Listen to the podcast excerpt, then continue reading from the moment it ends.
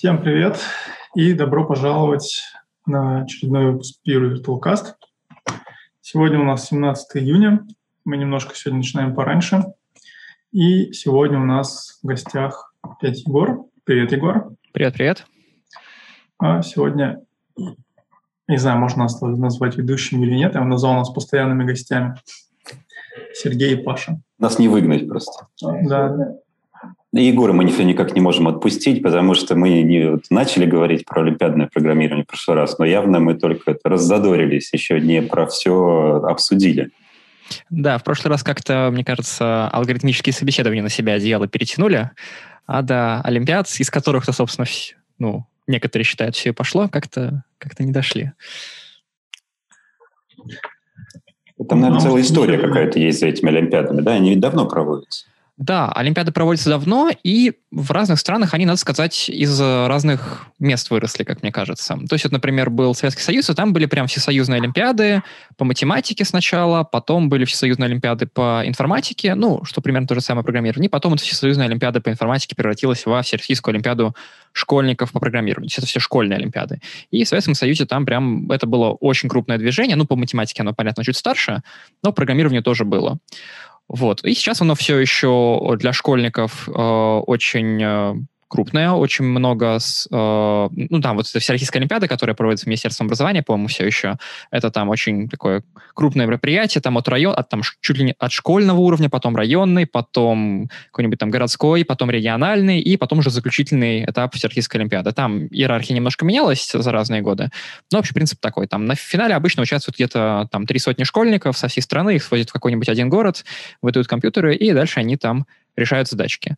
И почему, мне кажется, одна из причин, почему в России это так сильно развито, что олимпиады, они дают очень хороший бонус поступления в вуз без сдачи экзаменов. Ну, раньше это было без сдачи экзаменов, без вступительных испытаний БВИ. Теперь это означает, что если ты взял примерно первые сорок пять процентов мест на заключительном этапе Всероссийской олимпиады, это где-то там топ сто пятьдесят школьников в соответствующий год, то ты следующие четыре года, по-моему, сейчас четыре, поступаешь м, вообще не сдавая ЕГЭ. То есть тебе главное получить школьный аттестат, для этого тебе достаточно сдать на проходной балл математику и русский, и, в общем, все. То есть я так сам в свое время поступал на матмех СПбГУ, и у меня суммарный балл по ЕГЭ был, если не, если не ошибаюсь, сто шестьдесят девять, девяносто математика плюс семьдесят девять русский, информатику не сдавал вообще.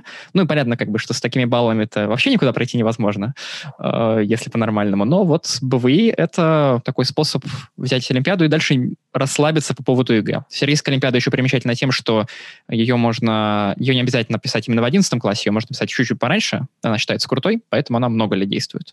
И конкретно в России еще бывают так называемые перечневые олимпиады. Это там каждый вуз или даже какая-то не обязательно, не обязательно вуз, какая-то другая организация может придумать свою собственную олимпиаду там со своими правилами, не обязательно с таким, в таком классическом формате, провести ее и дальше зарегистрировать там в перечне Министерства образования.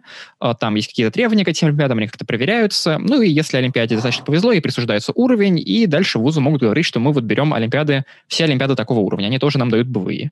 Или, например, такие олимпиады дают нам сто баллов по ЕГЭ. То есть неважно, как вы написали ЕГЭ, главное, что вы там написали на какие-то там шестьдесят пять баллов или семьдесят пять. Подтвердили, что вы действительно как бы знаете предмет достаточно хорошо, а дальше из-за того, что у вас хорошо написана олимпиада, вы получаете там автоматически сто баллов, что тоже, конечно, хороший буст. То есть, например, в США, насколько я знаю, школьные олимпиады довольно мало популярны, то есть там больше какое-то волонтерство, как, э, но я там практически не разбираюсь. А вот в школьных олимпиад там, ну, практически нет этого движения. Там, если ты выиграл, там, не знаю, Международную олимпиаду, тебе это все равно поступление в вуз ни разу не гарантирует. Егор, там а вот с точки зрения другая. Самих олимпиадников понятны все бенефиты. А с точки зрения вот Минобра, зачем организовывать? Потому что, ну вот выделил ты топ сто в году. Программистов нужно гораздо больше, чем сто человек. Причем в основном нужны программисты не олимпиадники. И вот я не всегда понимал, какая сейчас, конкретно сейчас цель может быть у Минобра? Поддерживать все это, организовывать и так далее. Честно говоря, я сам не очень представляю. То есть, ну, в Советском Союзе это все вроде как развивалось, как там выявление талантливых школьников со всей страны. Вот. Сейчас, не знаю, я подозреваю, что тоже какие-то такие цели остались. Есть же там, не знаю, еще Сириус есть. Олимпиад стало сильно больше не только Минобр. Uh, то есть там, на самом деле, больше, сильно больше сотни школьников выделяется, потому что сотня — это только вот самый-самый-самый сок. Вот там к- те, кому особенно сильно повезло на заключительном этапе. Но еще же есть просто участники Всероссийской Олимпиады, есть участники регионального этапа. Там уже, ну, тысяч, если не десятки тысяч по всей России. Плюс еще есть районные, и это такой еще, мне кажется, способ, ну что ли, завлекать школьников в какое-то вот такое, в предмет. Как мне Просто кажется, для физиков и математиков я еще могу понять. То есть это, скорее всего, на упор на то, чтобы развивать научное направление. А там их нужно немного. Достаточно собрать хороший коллектив математиков из пятидесяти или физиков из пятидесяти. Они придумают такую штуку, которая там потенциально сэкономит миллиарды долларов. Но программистов их же нужно тысячи, если уже не десятки тысяч в год. Я, кстати, не знаю, какая сейчас потребность рынка труда, но у меня такое чувство, что десятки тысяч в год уже может быть. Ну да, Олимпиада тут, наверное, не самый восхитительный способ, чтобы подбирать всех потенциальных программистов, но вот зачем-то до сих пор проводится. Некоторые вузы, например, эм, им не очень нравится вот такой классический формат, когда нужно там за пять часов написать сколько, какое-то количество решений. Это там есть, например, мнение, что так странно называть Олимпиаду по информатике, когда она на самом деле по программированию. Информатика же там не, не только программирование. Вот. Но поэтому, например, есть, кажется, у ИТМО Олимпиада по... не помню, как она называется, вот, она тоже очень крупная, много где проводится, проводится онлайн, вот, и там задачки больше именно по информатике. То есть там вроде есть немножко сетей, есть немножко каких-то там представлений, изображений в памяти компьютера, чего-то такого. Ну, то есть как бы классические олимпиадники, программисты, конечно, смотрят на нее с презрением, вот, но как бы, по-моему, с точки зрения именно предмета ее название устроено получше. Как она сейчас называется, кстати, не знаю. Там они меняют еще название по десять раз в год, обычно с какими-то словами «открытые», «школьников», «полузакрытые», «полуинтервал», не знаю. А вот с точки зрения форматов, ведь я, если правильно понимаю, есть не только соревновательные, а что-то типа Google Code Jam и прочих, которые... Они тоже соревновательные, или это попытка действительно куда-то законтрибьютить? По-моему, у Google был проект, когда всех собирают на буткамп, действительно, и они пытаются что-то писать из настоящих проектов или в настоящие проекты. К олимпиадам обычно все-таки относятся такие вот алгоритмические соревнования, ну, по крайней мере, вот в моем олимпиадном кругу. Есть соревнования, например, у компании TopCoder. У них были TopCoder Design, TopCoder, не помню, как еще называется, ну, лет, по крайней мере, десять назад, когда я активно участвовал, там вот был TopCoder алгоритм, это вот то, что такие классические алгоритмические, а вот еще был TopCoder Design, был TopCoder Development какой-то, что ли, и там тоже проводились какие-то, с одной стороны, соревнования, но, с другой стороны, там требовалось, ну, там, что-то задизайнить в смысле вот графическом, или что-то разработать в смысле вот какой-то там продукт. И это, по-моему, была прям даже коллаборация между TopCoder'ом и компаниями, компании давали какие-то задачи, и TopCoder это дело устра... и TopCoder это дело устраивал, и дальше там победителю отдавал в результат компании. Там, наверное, сложнее ранжировать, там, скорее всего, гораздо много субъективизма в ранжировании. В Олимпиадах да. все-таки более объективное ранжирование. По-моему, из какого-то объективного ранжирования именно по разработке я помню... Не помню только кто, но года два назад запускали конкурс, когда нужно было написать какой-то REST-сервис. Там не, не было даже про плюсы, там просто нужно было написать mm-hmm. REST-сервис, и к нему были требования по перформансу. Mm-hmm. Победили, понятное дело, плюсы mm-hmm. вот, во всем этом деле, но вот, по-моему, единственный способ, как померить как-то объективно конкурсы по программированию, именно на скорость выполнения. Ну, там в тоже все было, там было очень плохо. Ну, ты, кажется, говоришь про High-Load Cup или что-то такое. Да-да-да, кажется, он. Там порядочно критики вылилось, потому что там был High-Load, который был там single-threaded, на одном компьютере, mm. ну, знаешь, вот, э, то есть... Э, ну, идея-то хорошая, реализация-то, да. Я не знаю, может, они улучшили, первый раз там было прям, да, там надо было... По-моему, больше не проводился, поэтому, скорее всего, пока не придумали как. Еще из таких околосоревновательных вещей я могу вспомнить Google Summer of Code, но это не соревнование, это просто такой способ open-source проектам получить себе контрибьюторов э, на деньги Google, а ребятам, обычно это студенты, э, поконтрибьютить в проект, опять же, за деньги Google и получить себе строчку в резюме. Там э, весной идет отбор, э, нужно писать какие-то там эссе, сконтачиться с мейнтейнерами проектов, дальше мейнтейнеры себя выбирают, и дальше ты там все лето берешь и кодишь. Получаешь за это сколько-то там тысяч долларов, по-моему, по-моему, уже в зависимости от региона. Еще было у них, по-моему, лет пять или десять, они проводили Google Code In. Это аналогичная штуковина, только она была зимой и для школьников. И там уже прям было немножко соревнования, потому что таски там были поменьше. То есть ты там регистрировался и мог себе брать таски. Там они были как-то разделены по уровням, по языкам, там плюсы, ассемблер, Python, что угодно. И мог выполнять таску, значит, если... Продакшн на ассемблере от имени студентов, это звучит как пугающе. Это уже даже школьники, это же даже было школьное соревнование. Вот. Ну и да, там вполне себе контрибьютили в какие-то проекты. Там вот, вот когда я участвовал, я, по-моему, решил три простые таски. Я до сих пор не очень понимаю, что я в них сделал, но, видимо, решил. Вот, посмотрел на людей, которые там топ десять и поехали в штаб-квартиру Гугла в качестве приза. Вот у них там прям какие-то они там кодеки писали на ассемблере, оптимизировали. Ну, в общем, что-то, что-то, что-то прям серьезное. Ну, к сожалению, там последний год уже точно не проводится, может быть, даже больше. Не знаю, почему. То есть это я бы тоже скорее к олимпиадам... Ну, может быть, да, может быть, деньги была закончились. То есть это тоже скорее к таким классическим олимпиадам отношу. Это соревнования по программированию, но как бы с каким-то таким форматом. А вот, например, еще пару лет проводился Google Distributed Code Jam. И оно было приближено к таким классическим олимпиадам, то есть там тоже какой-то очень ограниченный тур, несколько часов, нужно решить какие-то алгоритмические задачки, но у них был упор на распределенные вычисления. И там задачку нужно было решать, например, на кластере из ста машин.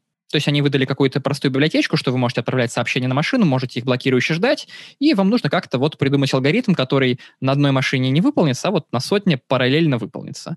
И я в нем поучаствовал, отбор, по-моему, даже не прошел, вот, но это было очень мозговыворачивающееся, особенно потом разбор читать, потому что в классическом программировании такой смотришь, там, ограничение сто тысяч. У тебя есть очевидное решение за от n в квадрате, но очевидно, что не заработает. А вот если распараллелить это на сто машин и поставить брейк в нужных местах, то это внезапно начинает работать хорошо.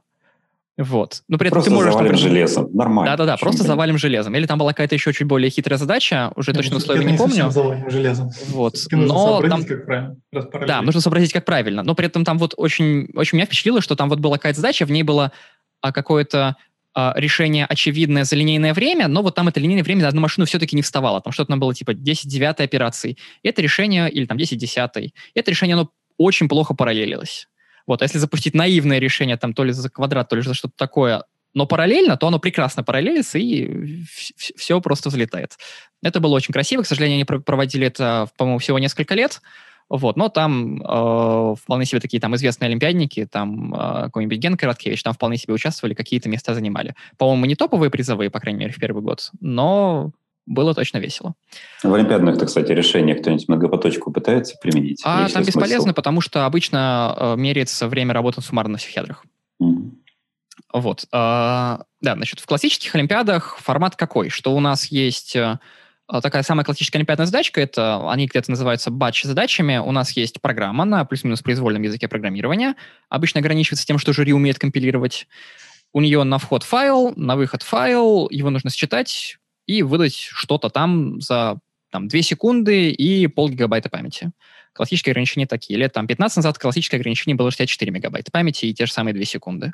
Вот. Но память, видимо, дешевая, поэтому уже и по гигабайту иногда ставят вполне себе. Ну, тактовая частота перестала расти, да, а память увеличивается. Ну, да. Поэтому как бы к ограничению по памяти уже как-то более творчески относятся. Обычно все упирается во время. Вот если где-нибудь ты случайно получил memory limit exceed, это прям внезапно.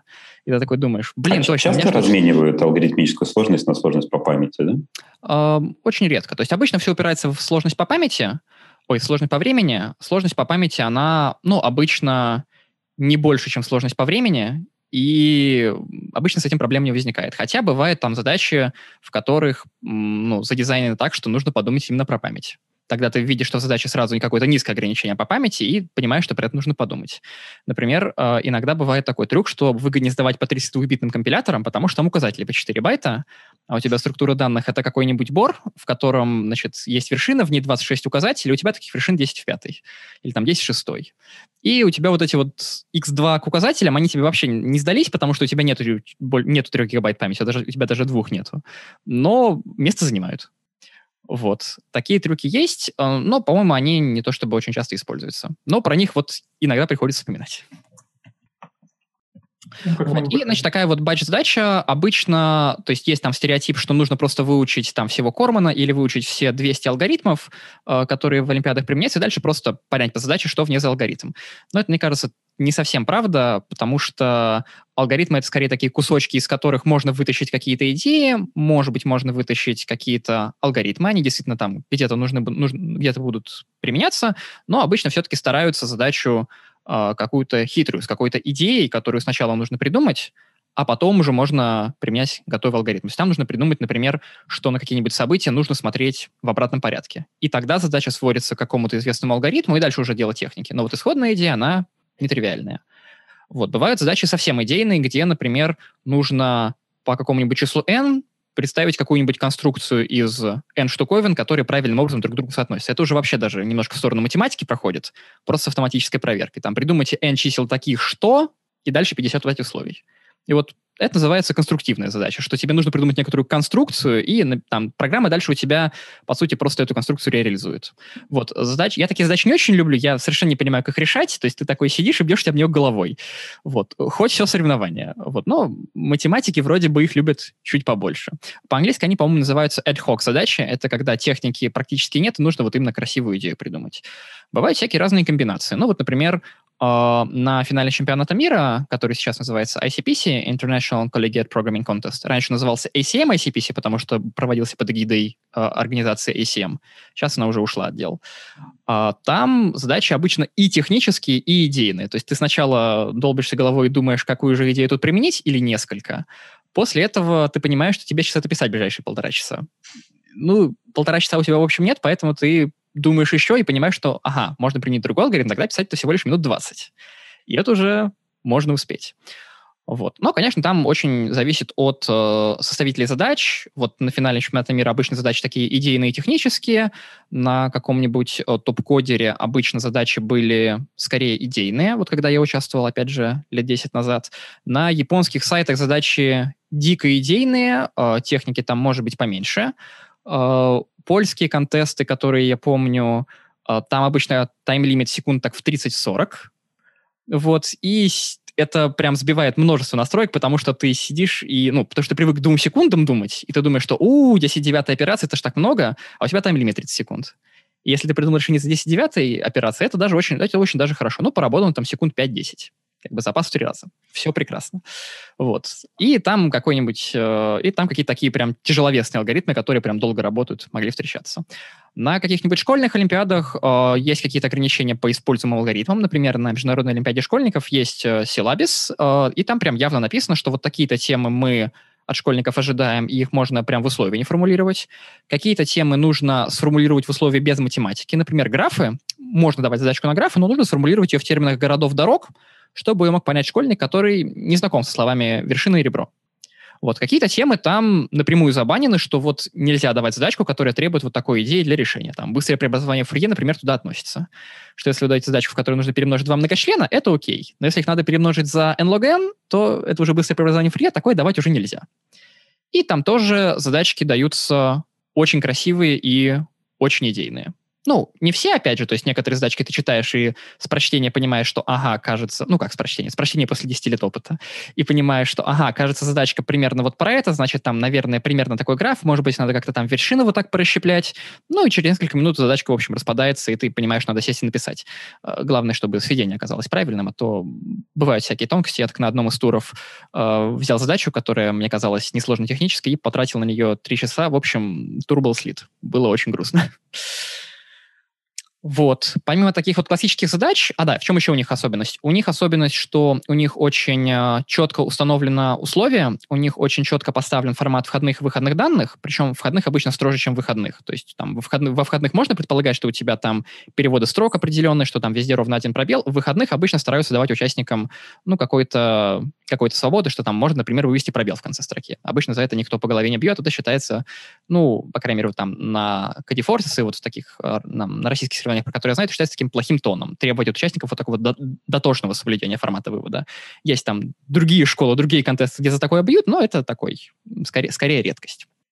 Вот. И, например, это вот условие составить, это прям большая сложная работа, потому что ты придумал идею, а дальше тебе нужно придумать какую-то формулировку, которая будет, с одной стороны, не то чтобы слишком математичной, потому что тогда у тебя получится условие из пятидесяти определений, в них никто не прочитает.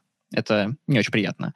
Вот. В программировании обычно делают какие-то такие легенды к задачам. Некоторые прям упарываются и делают легенды на несколько страниц.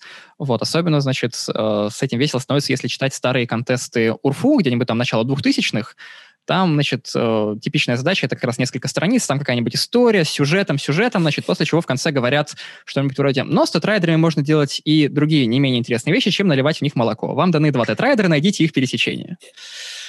Вот. Это, по-моему, задача не из УРФУ, не из Урала, но у них задачи там длинные. Вот. Опять же, кому-то это нравится, кому-то это дико не нравится, и возникают вопросы, а зачем писать такое длинное условие, когда можно просто там написать какую-нибудь сумму, которую надо посчитать, и у вас будет вся задача. Ну, вот просто есть такая, как бы, что ли, традиция писать олимпиадные задачи с некоторыми легендами.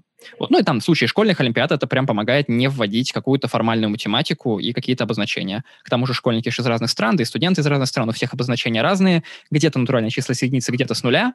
Это, кстати, тоже такая очень интересная штука, поэтому если вы где-нибудь написали в условии, что там n is a natural number, то нет, non-positive, пожалуйста, там, или, точнее, non-negative какой-нибудь. Или, лучше, или еще лучше, strictly greater than zero. Вот, а еще лучше формулки написать. Вот. Помимо таких классических задач, у них, предлагает, у них предполагается, что у них есть какое-то, ну, относительно точное решение. Конечно, там тоже бывают всякие эффекты. То есть обычно решение можно доказать, оно есть у жюри, и его там можно искать на разборе, все понимают, почему оно быстро работает. Бывают некоторые эффекты. Например, помню прекрасную задачу, где было ограничение эн сто тысяч, и там нужно было перебрать, как эти сто тысяч элементов в каком-то порядке разложить. Авторское решение. Полный перебор. И немножко отсечений. И почему-то эти отсечения настолько круто работают, что решение всегда укладывалось в две секунды. По-моему, там даже была какая-то аргументация на тему того, почему так. Была другая задача, в которой было ограничение, а, по-моему... Егор, бывали случаи, когда вот решение запустили, работает, все проходит, открывают код, вообще не могут понять, что, да, что это такое? Да-да-да, конечно. Такое тоже бывает. Со стороны жюри за этим... Присвоить победу требует пояснения тогда от автора? Нет, не требует. То есть вот на олимпиадах программирования, опять же, по традиции, вот сейчас... Чисто выбил свои очки, да, неважно, что там очки, в исходнике, важно, пусть любая долбанная магия, главное, любая чтобы... Любая долбанная она... магия, любой undefined behavior заэксплуатировал на данной машине, прошло все тесты, молодец. То есть единственный вид апелляции, который я видел на олимпиадах, это когда оказывается, что, например, у жюри неверное решение. Такое было на одной олимпиад, из олимпиад, в которых я участвовал. Мы там читаем задачу, понимаем, что, ага, задача, сложная задача. Ну вот вроде есть такая, такой вот жадный алгоритм, звучит правдоподобно, давайте напишем, потом, а, черт, там же вот такой вот случай есть, в нем жадный алгоритм не работает, нет, не будем это писать. Потом смотрим, что задачу что-то половина команд задает. Ну, непонятно, ну, придумали, возможно, идейная задача. Потом в конце контеста выясняется, что, ближе к концу контеста, выясняется, что авторским решением была вот эта самая неправильная жадность. Как это выяснилось? Одна из топовых команд, задав почти все остальные задачи, э, думает, ну, что с этой задачей делать? Давайте жадность, что ли, напишем, отправим, что, не жалко. Написали, отправили, получили, accepted. Они такие, блин, пишут жюри. Типа, уважаемый жюри, кажется, у вас авторское решение вот такое. Оно неверное, вот поэтому и поэтому. И там прям был большой вопрос. Ну, это прям такой самый, наверное, катастрофический случай. Там прям был большой вопрос, что с этой задачей делать. Потому что учитывать ее, ну вот, можно, но тогда что делать с теми, кто придумал, что это решение неверное? Не учитывать ее, а что делать с теми, кто на нее время потратил? А плюс еще монитор же, э, ну, текущие результаты видно в процессе контеста, и тоже непонятно, это как на стратегию влияет. И вот что делали в тот раз, я не помню, вот, но это такой, наверное, самый фатальный случай. Обычно все-таки что-то попроще бывает. Например, приходит там через час после начала уточнение, что вы знаете, вот в этой задаче мы забыли написать, что n не отрицательно, где n это количество чего-нибудь. Вот. Или там, что оно строго положительное. Вот такое, а, ну хорошо, значит, случай n равен нулю, который я уже разобрал за три строчки, мне не нужен. Ну и слава богу. Вот. Но для этого, конечно, нужно, чтобы задачи прям качественно готовили, там про них много думали, и нужно, чтобы был как-то набит на это глаз. Потому что если просто написать произвольную там задачку, вот есть там в каком-то чатике, в котором я стою, бот, который всем входящим кидает задачу с LeetCode.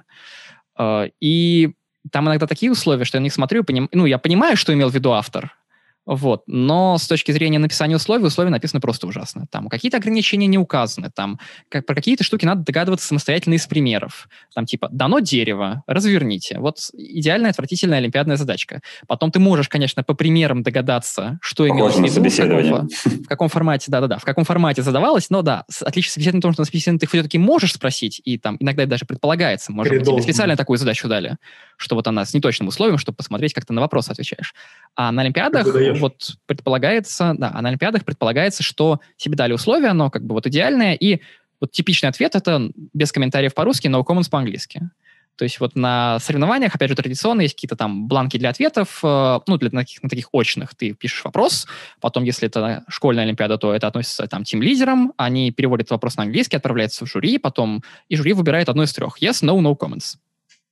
Стандартный ответ это... А, еще, по-моему, в какой-то момент добавили read the problem statement. Читайте условия задачи. Вот no comments, read the problem statement самые, как бы, такие классические ответы жюри на вопросы участников. Разумеется, надо проверять, что действительно в условии написано или там действительно из условия что-то следует. Вот. Но как бы не всегда. Опять же, на, на, на такие вопросы, они называются кларами на сленге, clarific, от слова clarification. Опять же, на них можно отвечать по-разному. То есть, например, на каком-нибудь, на каких-нибудь там, не знаю, Петрозаводских сборах, я подозреваю, что на них будут в основном отвечать no comments в предположении, что участники должны быть достаточно мудрые, чтобы до всего догадаться. Ну и там даже если вопрос какой-нибудь очень, очень хитрый, очень там хороший, но там нужно при условии хорошенько подумать, чтобы его понять, тогда все следует. Тогда ответь, наверное, no comments. На школьных олимпиадах, наверное, все-таки ответят yes-no, вот, чтобы школьник понял, что в задаче требуется. Ну, если, конечно, он не спрашивает напрямую про решение задачи. Там на каком-нибудь сайте CodeForces, там, по-моему, промежуточный подход, то есть там обычно стараются все-таки отвечать нормально, а не заставлять участников э, вникать в тонкости математики, но могут ответить no comments. А вот, кстати, Егор, как ты думаешь, какие-нибудь сайты типа LeetCode или CodeForces, они вообще э, помогают именно для начинающих программистов на конкретном языке просто набивать руки? Ну, там, циклы, как писать, if, mm-hmm. и форы, и вообще там пользоваться какими-то стройными структурами, или скорее мешают? Мне кажется, они, если, если пользоваться им неаккуратно, то скорее мешают. Про LeetCode я, к сожалению, не знаю, может быть, там с этим получше, но CodeForces — это в первую очередь все-таки соревновательная платформа, и поэтому там задачи обычно сгруппированы в соревнования, там есть какая-то группировка по темам, есть какой-то архив задачек, но это все-таки вторичная штуковина, и задачки там обычно идут на, ну, на какую-то идею, даже если она очень простая. То есть там придумайте вот такой же одный алгоритм, вам его писать не надо, просто там поделите одно число на другое и получите правильный ответ. То есть там нужна какая-то математика, нужна какая-то идейность. И вот именно с точки зрения набивания рук это, наверное, не то, что надо. Однако, например, в учебном процессе какие-то подобные сайты, они активно используются. Вот там в Москве есть несколько школ, которые используют вот такие вот олимпиадные системы проверки для, там, для тренировки школьников. То есть вот у нас есть, там, не знаю, годовой курс по питону у Дениса Павловича Кириенко, и у него там, не знаю, вот там тема циклы. И там, вот вам миллион задач на циклы. Там, напишите цикл такой, напишите цикл такой. И задачка все еще формулируется в олимпиадном стиле, ее все еще можно сдавать э, в, в, ну, в систему проверки, ее даже не, не обязательно смотреть глазами, потому что, ну, без цикла ты ее просто не напишешь. Там, сочетай массив. Ну, тогда тебе нужно, нужно знать массивы и циклы. Сиди, упражняйся. Вот, мне кажется, в такой ситуации это прям... Супер штука, супер удобно. Ну, разумеется, надо, конечно, школьников, наверное, к этому чуть-чуть подготовить, чтобы они понимали, что автоматическая система, она, ну, она прям требует формата, что не надо писать «введите число n», или там «введите следующий элемент массива», не надо оставлять system pause в конце. То есть есть такие, или там «что такое файл с расширением a.in». Это прям вот для начинающих может быть беда. Но после этого, мне кажется, отличная штука. А какие сейчас самые популярные именно системы? Я вот помню ejudge. Да, ejudge все еще живет. Это, мне кажется, самая такая... распространенная штуковина. Я знаю про ejudge, я знаю про систему, которая использует ИТМО, это пи си эм эс два. Я знаю про систему, которая использует эс пэ бэ гэ у и еще несколько вузов, она называется ти си ай эс, написана, кстати, на Дельфи. Вот, веселая штуковина. Ejudge, он под Linux, пи си эм эс два и ти си ай эс, они в основном под, они в основном под Windows, но у них, по-моему, есть опции, как запустить... процесс, который, собственно, выполняет решение под Linux. Еще есть всякие зарубежные системы. Там, по-моему, был когда-то пи си квадрат, который использовался на финале чемпионата мира. Сейчас, он, сейчас там используется система Катис. Есть CodeForces. CodeForces — это же не только соревновательная платформа и крутое сообщество и форум. Там еще можно проводить свои собственные контесты, собственные тренировки. Есть еще Яндекс.Контест, конечно же, кстати, в России. Там проводятся некоторые региональные этапы, там тоже можно, по-моему, свои контесты создавать. Кто еще есть? Есть еще какой-нибудь дом джадж, но про него я уже знаю меньше. Есть откодер японский, ну вот таких вот систем, которые self-hosted, наверное, только ejudge разумно пытаться поднимать самостоятельно, вот, но и то это упражнение очень на любителя. То есть, и насколько такой, там и пи си эм эс два, и ти си ай эс, они... Да. И, там и пи си эм эс... У ejudge хотя бы какой-то комьюнити вроде бы есть исходный код, а вот там и ти си ай эс и пи си эм эс два, они такие распространяются как бы почкованием, что ли.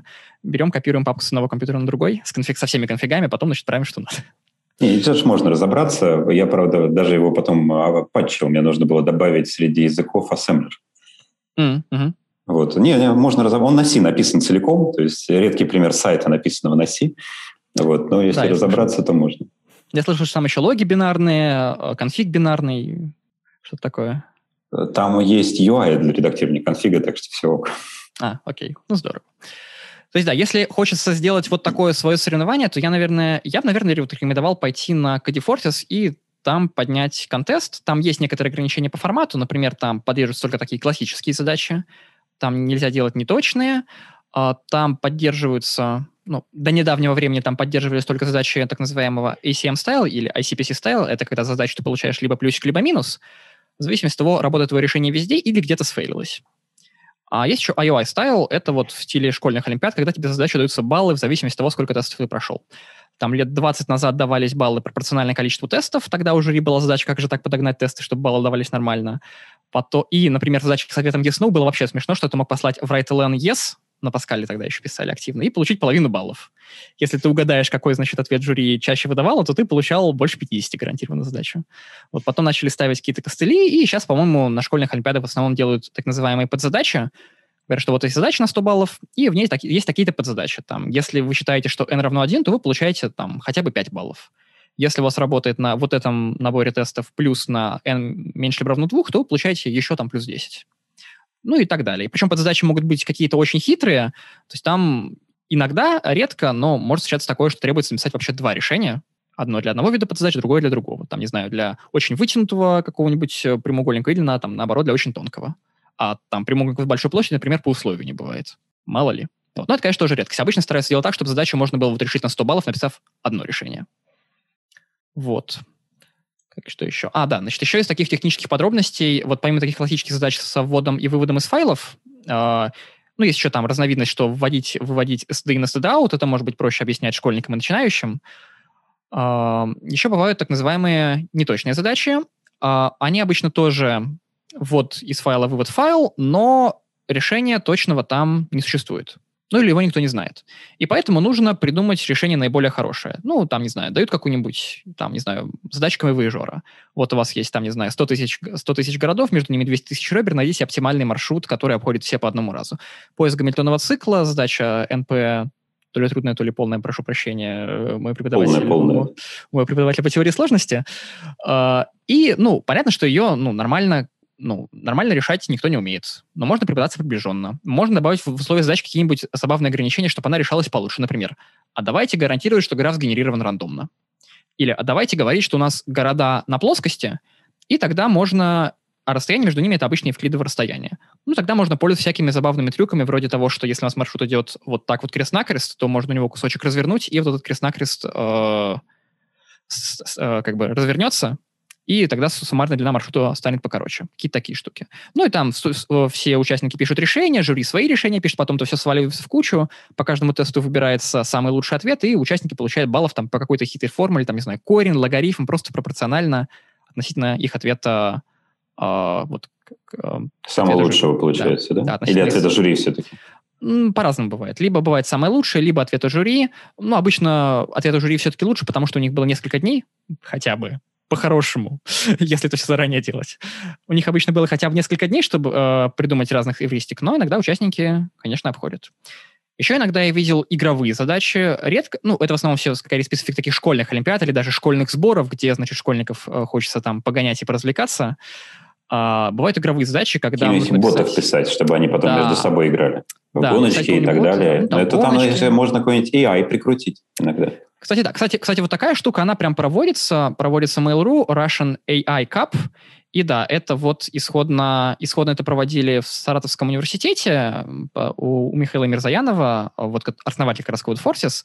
Вот. И потом это стало вот такой большой штукой, как бы под, под эмблемой Mail.ru Russian эй ай Cup. Она все еще, по-моему, даже каждый год проводится. Очень такая веселая штука. Там, но это все еще такие. Не сказал, что это классические олимпиады. Вот. То есть на школьных сборах я такие штуки иногда встречал, но они там, ну, сильно менее проработано. То есть там, условно, это соревнование там, на пять часов, и там нету ни песочницы, ничего такого. То есть дают визуализатор, дают там правила игры в дурака, и, значит, сиди, придумывай какие-то эвристики. Вот, а там, значит, классическое наблюдение, что вот бывают такие участники с, сильными, с мощными руками, которые могут написать много-много кода, много-много переборов, как-то их заоптимизировать. Вот. Но обычно в таких играх они проигрывают тем участникам, которые писать, может быть, не умеют, зато умеют думать, придумали хорошую функцию для оценки текущего состояния игры и написали перебор глубины один, то есть жадный алгоритм. Вот берем тот ход, который нам максимизирует хорошую функцию состояния. И оказывается, что да, обычно вот хорошая функция состояния рвет в клочья вот, умный перебор. Вот. Ну, опять же, зависит от задачи, но если меня сейчас слушают олимпиадники, то вот функция оценки — это прям важно. Чаще важнее, чем перебор.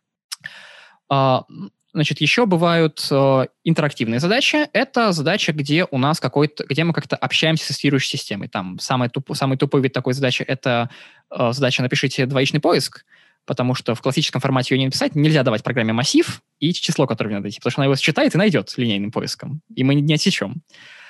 А в интерактивном формате вполне можно дать. Можно сказать, что вот тебе массив длины сто тысяч. На какой элемент ты хочешь посмотреть? И после чего программа выдает тестирующей системе это сообщение. Дальше специальная другая программа, которую писала жюри, называется «Интерактор». Она это сообщение читает, ну и дальше как-то с участником общается. Вот. Тут, конечно, могут возникать вопросы из индустрии совершенно нормальные. А что, если участник выведет, скажем, некорректное сообщение? Или что, если участник выведет какую-нибудь хитрую строчку? Или попытается еще как-то сломать интерактор? Да, и это как раз та причина, по которой интеракторы и, на самом деле, программы, проверяющие ответ, называются чекерами, их очень не стоит писать самостоятельно. Там нельзя использовать гетс, не стоит использовать сканф, не надо пытаться самостоятельно парсить вещественные числа. И на самом деле целые, целые числа тоже не надо парсить самостоятельно. А были случаи, участие... когда эксплуатировали прям что-то в интеракторах? А, я не слышал случаев, когда что-то пытались эксплуатировать. А, Зайти но... в базу и поставить себе максимальный балл. Вот таких случаев я не слышал. Ну, на онсайт соревнованиях понятно, потому что если это выясняется, то участника можно вычислить, потом поймать в темной подворотне и, диск- и дисквалифицировать разными методами. А, на онлайн-соревнованиях, наверное, а было... они не знают, что после всего этого надо удалить исходник, который был засабмичен, чтобы подмести возможно, за собой следы. Возможно, да. не знают, возможно, не знают. Я про такие случаи не слышал, но вполне себе слышал случаи, когда, там, не знаю, вот интерактор был написан давно, или чекер, тогда еще вот не было этой культуры, ну, по крайней мере, в России, что надо писать все с использованием специальной библиотеки, и участник случайно выводит число, там, не знаю, длины сто тысяч, и интерактор пытается его считать, или чекер, и падает. Вот, хорошая тестирующая система это ловит, видит, что код возврата не ноль, не один, не два, не три, а какой-нибудь там странный, и говорит жюри эррор. После чего шлет имейл, что, уважаемое жюри, у вас чекер упал, что-то не так. То есть, если бы вот он завершился с кодом ноль, вот как бы тогда было бы хорошо. Но обычно, если падает, то все-таки код не ноль. Вот, там, например, вот сейчас э, в Питерской вышке как раз исп... там на курсе алгоритмов использует система, проверяющая тэ си ай эс, там используют такие задачи, в том числе древние, и там в прошлом году, по-моему, один из участников нашел баг в компиляторе Delphi. Э, каким образом? Он вывел строчку длины четыре тысячи девяносто пять, которая не являлась, по-моему, не помню, являлась ли она корректным ответом, но не суть важно. Важно то, что она должна была быть длины типа там десять в корректном ответе. Вот. А в Delphi семь, которая там использовалась для компиляции чекера, есть баг, что если строка длины ровно четыре тысячи девяносто пять, то что-то там не работает. Ну, потому что там какой-то вот внутренний буфер размера четыре тысячи девяносто шесть, какие-то, какие-то переходы, что-то там что-то не так скомпилировано. В общем, был баг, чекер падал. Было очень-очень странно. Вот, переписали его, нам, чек, на этот чекер посмотрели, выкинули, переписали на плюсы, если я не ошибаюсь, и стало хорошо. Хотя, хотя обычно наоборот, плюсы больше всего часто. Да, и си да, страдают да, от всяких да. таких вещей. Хотя да, да, в Delphi... Там, ну, смотря, да, на каком уровне работать. Потому что стандартно в Паскале-то есть инструментация кода для контроля выхода за пределы массива. Это да, все равно да. ошибка, но это, по крайней мере, не undefined behavior. Да. Ну вот, кстати, да, плюсы тоже такой исторический язык, который вот в Олимпиаде... Ну да, если что, я сейчас говорю вот про Олимпиады скорее вот в России, может быть, там, э, там бывшие СНГ. То есть в США я подозреваю, что, ну, как бы традиции другие. В России обычно предполагается, что все знают плюсы, вот, ну, такие олимпиадные плюсы, такое подмножество плюсов. То есть мы там знаем вектор, не знаем сфиная, не знаем уфсемантику, как ни странно. А, но знаем там вектора, знаем эс ти эль. И, например, вот библиотека TestLib, которая используется для написания там генераторов тестов, чекеров, валидаторов тестов, вот всего, всего этого добра, она под плюсы написана. Ну, вот по историческим причинам. У ИТМО, по-моему, есть собственная версия, написанная под Java. Они любители Java. У СПбГУ была, понятно, своя версия, написанная под Delphi. Они, любители, они тогда писали на Паскале в начале двухтысячных. А, а часто как раз удается увидеть решения, ну, прям суперские, когда человек придумал алгоритм, но мало того, что он его придумал, он еще знает, что в стандартной библиотеке, например, эс ти эль, есть вот этот кусочек, вот этот кусочек, вот этот кусочек. И за три строчки из эс ти эль можно сейчас собрать этот сложный алгоритм. Регулярно встречается. Ну, то есть вот часть эс ти эль, которая алгоритм, там, next permutation, например, используется, ну, вот прям всеми. Да-да-да. Перестановки. Да-да-да. Это все, это все очень активно используется в Олимпиадах. Это, на самом деле, была причина, по которой я перестал писать на Паскале и перешел на плюсы. Потому что меня задолбало слушать на, на разборе, что, ну, тут создадим мэп. Я такой, блин, Это ж у меня самобалансирующееся дерево. Писать я не хочу. Это уже пока двадцать минут минимум, да, и то, и то, если на руки уже двадцать минут минимум. Вот, поэтому я в какой-то момент пришел на плюсы, вот, пришел довольно удачно. То есть и, и, я там по-ковбойски на плюсы перешел, то есть я просто перед какой-то олимпиадой, там какой-то школьной, питерской, я решил, о, давайте я сейчас на плюсах напишу.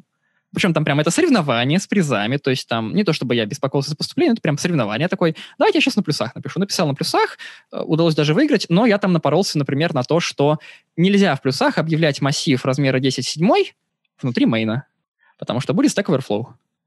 И я, ну, я не понимал, в чем, я не понимал, почему вот я, я объявляю массив десять в седьмой, и он у меня не работает. Ну, пришлось как-то костылить, говорить, что давайте меня там буду читать маленькими кусочками. Вот, потом уже мне объяснили, что а, в плюсах-то есть разница объявлять в мейне или, или снаружи мейна.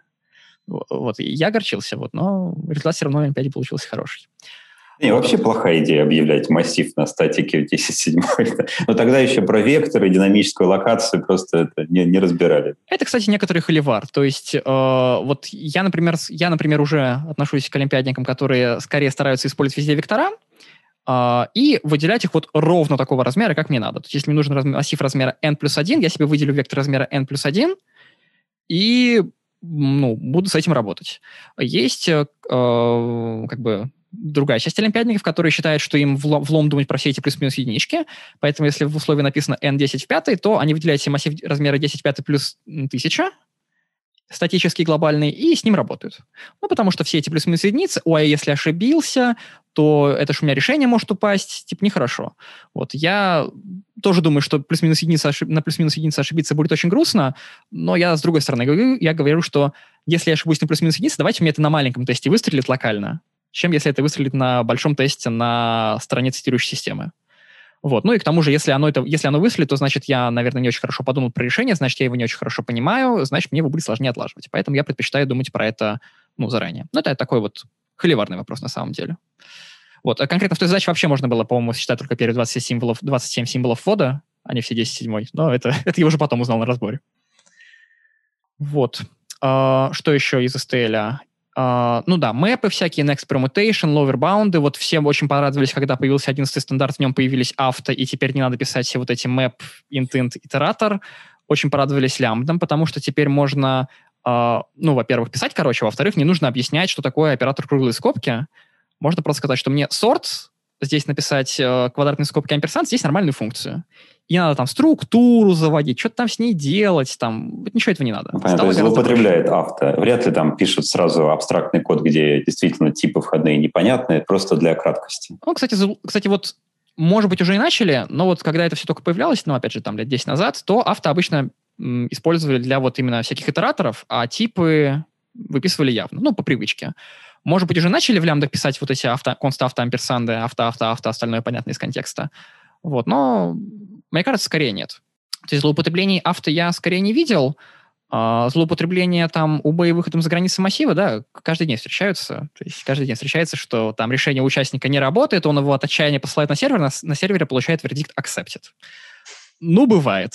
Там регулярно на CodeForces, там есть еще там, значит, на CodeForces, кстати... С, с санитайзерами не собирается, да, скорее всего, если нет, это плюс. С санитайзерами не собирается, собирается без санитайзеров, собирается с минус о два, с минус о три, а, на самом деле собирается с дефолтными ключами. То есть там не дефолтные ключи добавляются только если кто-нибудь на что-нибудь напоролся. А то я представляю, минус warning sol, минус warning error еще добавили. Не-не-не. То есть есть половина сразу не пройдет. Как бы, есть учебные рекомендации так делать, что там, уважаемые школьники, там, мы ваш, там, значит, компилируйте, пожалуйста, вот так. Вам же лучше будет. Вот. Но на них, ну, много кто забивает. Ну и к тому же, если у нас большое онлайн-соревнование, то у нас у людей самый, раз, ну, самый разнообразный зоопарк компиляторов и версий. Поэтому требовать от всех вэ эр эр как-то совсем, что ли, невежливо, мне кажется. Mm-hmm. Санитайзеры появились не так давно. Я их видел на соревнованиях только, опять же, на том же самом CodeForces, когда э, там, значит, решили, что что-то всех задолбали постоянные посты, что почему у меня на компьютере работает, а в проверяющей системе нет. Вот, и добавили следующую эвристику, что если там решение послали на сервер, оно там не зашло, то запускаем еще раз с санитайзерами, после чего пытаемся парсить вывод санитайзеров. И только там не санитайзер, там, по-моему, доктор Memory, потому что все на винде тестируется, опять же, по историческим причинам. И подсветить просто строчку, на, там, первую строчку, на которую указали. Сказать, возможно, у вас здесь там выход за границы массива, переполнение, еще что-нибудь. Вот. Не знаю, помогло ли, но штука очень, по-моему, прикольная и полезная. чтобы тесты показывали. По-моему, на CodeForces же не показываются тесты. На CodeForces показывают тесты. Кстати, да, показывают тесты, не показывают тесты. Это еще один вот такой э, формат. Ну, не то, что холивар, это скорее просто разный формат соревнований. Mm-hmm. Там вот задачки же можно очень по-разному давать. Например, вот такой самый простой, что ли, формат, это вот ай си пи си. Там у нас закрытые тесты, у нас есть какие-то тесты из условия, чтобы понять формат, mm-hmm. и у нас задача либо прошла целиком все тесты и уложилась во все ограничения, либо не прошла. Там еще на ай си пи си частенько любят по историческим, опять же, причинам давать мультитест, то есть у нас есть один файлик, и в нем множество маленьких тестов. Если участник неопытный и создал себе статический массив, который исходно занулился, то он обычно на это напарывается, потому что у него глобальные переменные перед первым тестом занулены, он на одном тесте у себя локально проверил, потом не помогло. Еще одна причина, почему я люблю вектора и инициализировать все на каждый тест. Ну, это, опять же, такой холиварный вопрос. По-моему, по историческим причинам так сложилось, потому что когда-то давно автоматической системы проверки не было, и решения тестировались так. Они прилетели на сервер, там сидел вот член жюри, вот живой человек, он смотрел на компьютер, смотрел, как программа выполняется. Когда ему надоедало, он говорил тайм-лимит. Потом, когда программа заканчивала выполняться, ему показывалось два файлика, значит, ответы и правильный ответ. И он так глазами смотрел, проверял, все ли нормально. Если нормально, то, значит, judged окей. Okay. Если не нормально, то там wrong answer. Если программа вывела какую-то фигню, то presentation error, я не понял, что вы сделали. Вот. А, ну, в какой-то момент от этой практики отказались, начали уже нормальные тайм-лимиты мерить, людей из процесса убрали. Но вот там история осталась. Там presentation error, кстати, тоже такой холиварный вердикт. Его в какой-то момент тоже выпилили, вот с подачи как раз CodeForces и Михаила Мирзоянова, что, мол, непонятно, что такое нарушение формата, что такое неверный ответ. Ну, например, если у нас в задаче надо вывести количество чего-нибудь, то если участник вывел вещественное число, это нарушение формата или это неверный ответ? А если он вывел вещественное число, которое является целым? А если он вывел отрицательное число? А если он вывел минус ноль? И вот непонятно, что из этого wrong answer, что из этого presentation error, такой холиварный вопрос, поэтому там разные как бы авторы могут вообще по-разному свой чекер написать, вот, а потом, потом участники могут выдвигать претензии, что, что вы мне тут говорили про presentation error, хотя у меня на самом деле wrong answer. Ну и вот там на CodeForces сейчас, например, вердикт presentation error в принципе не используется. То есть там, библиотеки, то есть там библиотека все еще его поддерживает, и sleep, вот, и в каких случаях его выдает, но там по дефолту это просто там сделан define. Что а какое вот преимущество все-таки именно принимать полностью файлики, их компилировать, а не просить реализовать какой-то эй пи ай внутреннее и просто добавить свой код при компиляции? Там же возможностей гораздо больше по замерам, да, по да. тестам да. возникает. А Можно убрать весь этот вот вывод лишний, который иногда бывает. Да-да-да, и не напарываться на то, что вот вывод работает медленно, как в случае с его стримами. Ну, его если... стримы, да, сразу проблема возникает, скорее всего, да. нельзя пользоваться, если сильные тайм-лимиты. Да, это хороший вопрос, такой формат тоже есть. Мне кажется, что исходно с файлами сделали, потому что низкий порог входа. Ну, потому что плюс-минус там на всяких кружках о, школьников и студентов учат запускать программы консольные, учат читать из файла, учат писать файл. То есть даже вот чтение вывод с клавиатуры, ну, там вот некоторые даже говорят, что файлы слишком сложно, давай читать с клавиатуры, выводить на экран. Вот, то есть просто низкий порог входа, всем понятно, что такое написать программу, которая вот читает и выдает. Ну, да, надо, доказ... надо там особо обратить внимание, что не надо выводить, что ответ, который я посчитал, это вот такого фразы не надо писать, надо просто ответ написать. Это тоже нетривиально. Но на некоторых э, олимпиадах было такое, что, может быть, даже еще есть, что нужно писать, что нужно реализовать некоторые эй пи ай, например, на TopCoder. Вот такой типичный древний пример. Там вот TopCoder алгоритм, там нужно было реализовать класс, внутри него функцию и в ней реализовать решение. По-моему, так было, потому что они писали это дело на Java. У них, система ну, у них запускала, другого варианта да, не было. У них, у них система запускала решение на Java, вот, ну, не уверен насчет сэндбокса, вот, она его как-то запускала, вычисляла, проверяла ответ. Ну, потом они добавили плюсы, видимо, и в плюсах сделали ту же самую схему почему-то, я не знаю почему, но, видимо, для единообразия, потому что уже какой-то... Класс уже, и метод тоже, да? Да-да, уже же написано где-то, что у нас в условии, что должен быть такой-то класс с таким-то методом, ну, давайте в плюсах тоже его сделаем. Ну, на LeetCode обычно так же. Не, ну, это все-таки устраняет, особенно вот если подходить к этому с точки зрения как бы educational, как раз ты изучаешь, да. набиваешь руку на алгоритмы, то это спасает тебя от всего этого постоянного да. парсинга. Почему бы и да. нет? В этом, да, в этом месте это очень крутая штука. То есть если нужно изучить именно там алгоритм, то, мне кажется, это круто.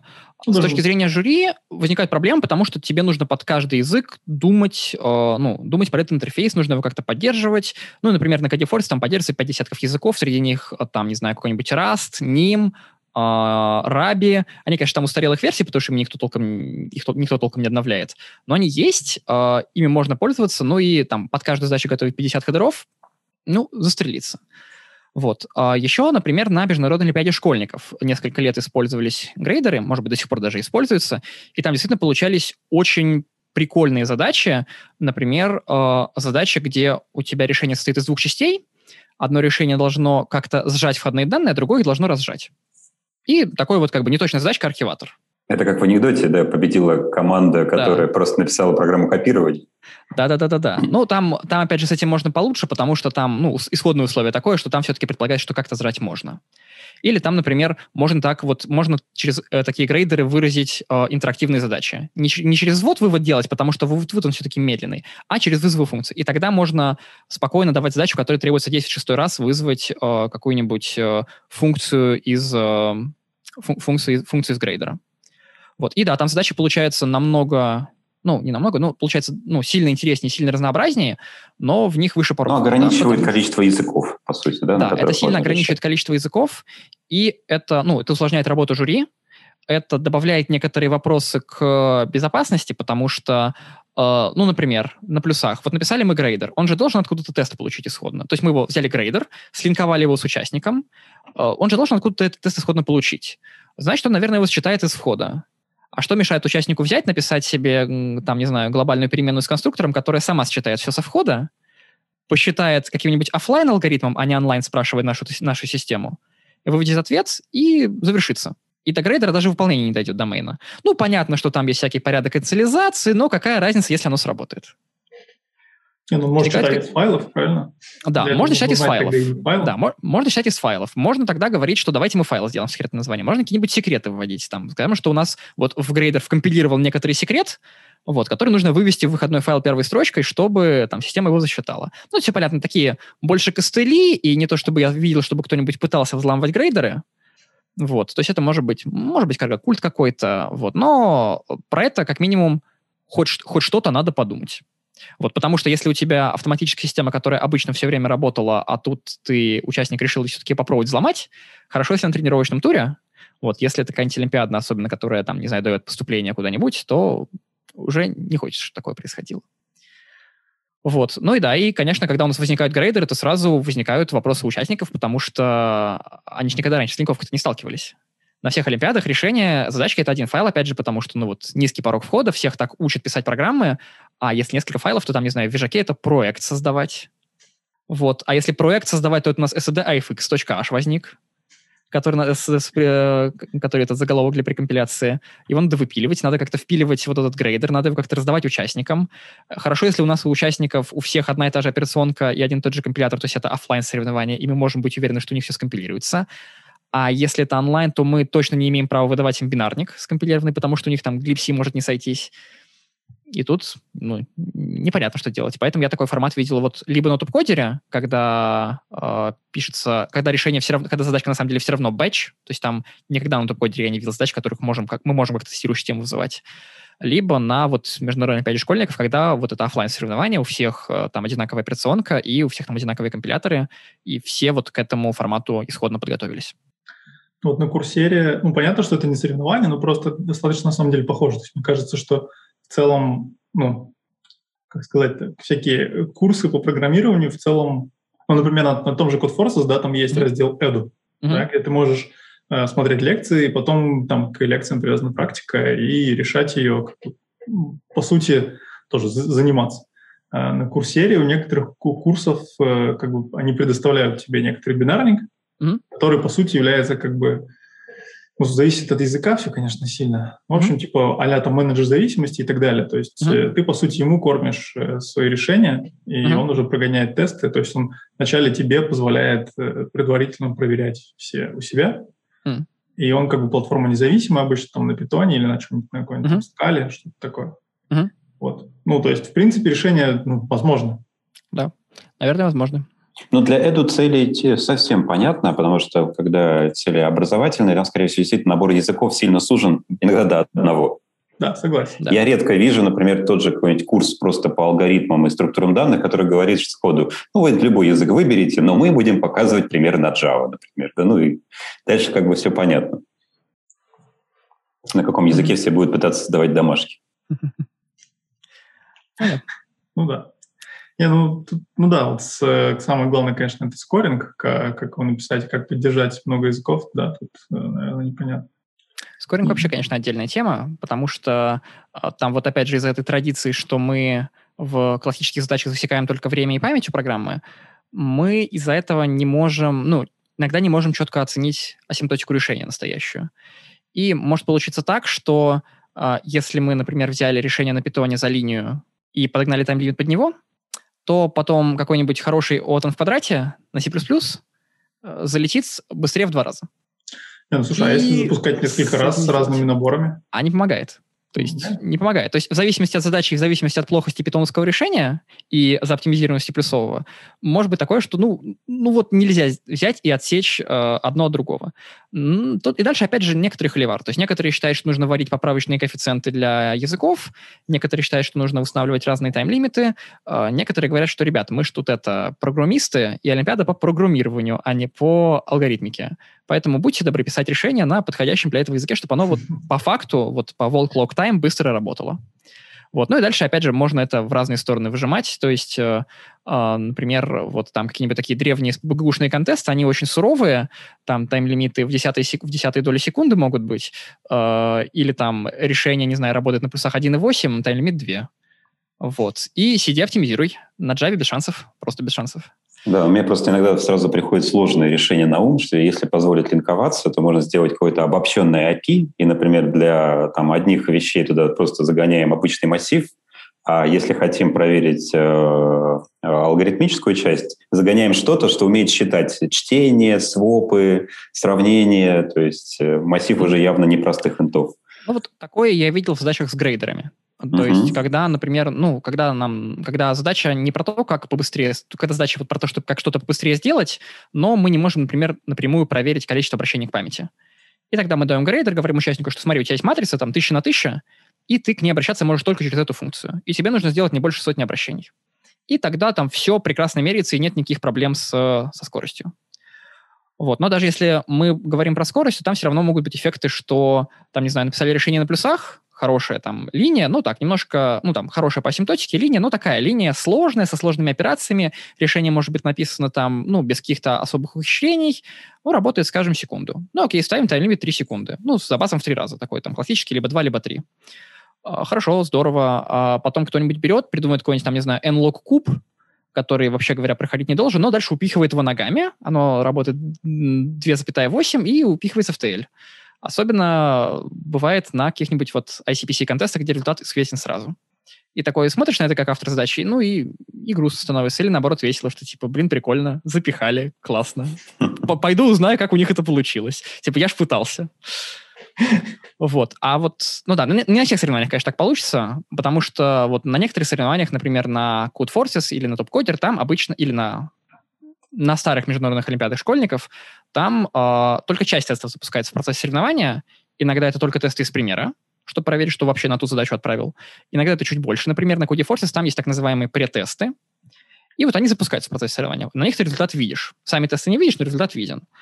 А потом, после конца соревнований, запускаются там сис-тесты, систем-тест, э, финальное тестирование, каждый называет как угодно, и там же прогоняются все тесты. И там же либо баллы выставляются, либо плюсики-минусики, ну, как пойдет. На Мне вот плюсики, такой подход всегда нравится. Сначала потестировал как бы внутри, а потом это поехало на прод, где вообще там происходит да, все, что да. угодно. Можно, можно так это себе мотивировать. Такой private leaderboard, который видят все только в самом конце. Просто иногда удивительно можно в других конкурсах, например, в эм эль-ных mm-hmm. конкурсах, видеть, как те, которые на паблике, где они могут видеть свой результат, занимали одни места, mm-hmm. ну, затачиваясь под него, а как mm-hmm. стоило зафинализировать все и показать private-часть, как там все, хоп, и поменялись местами.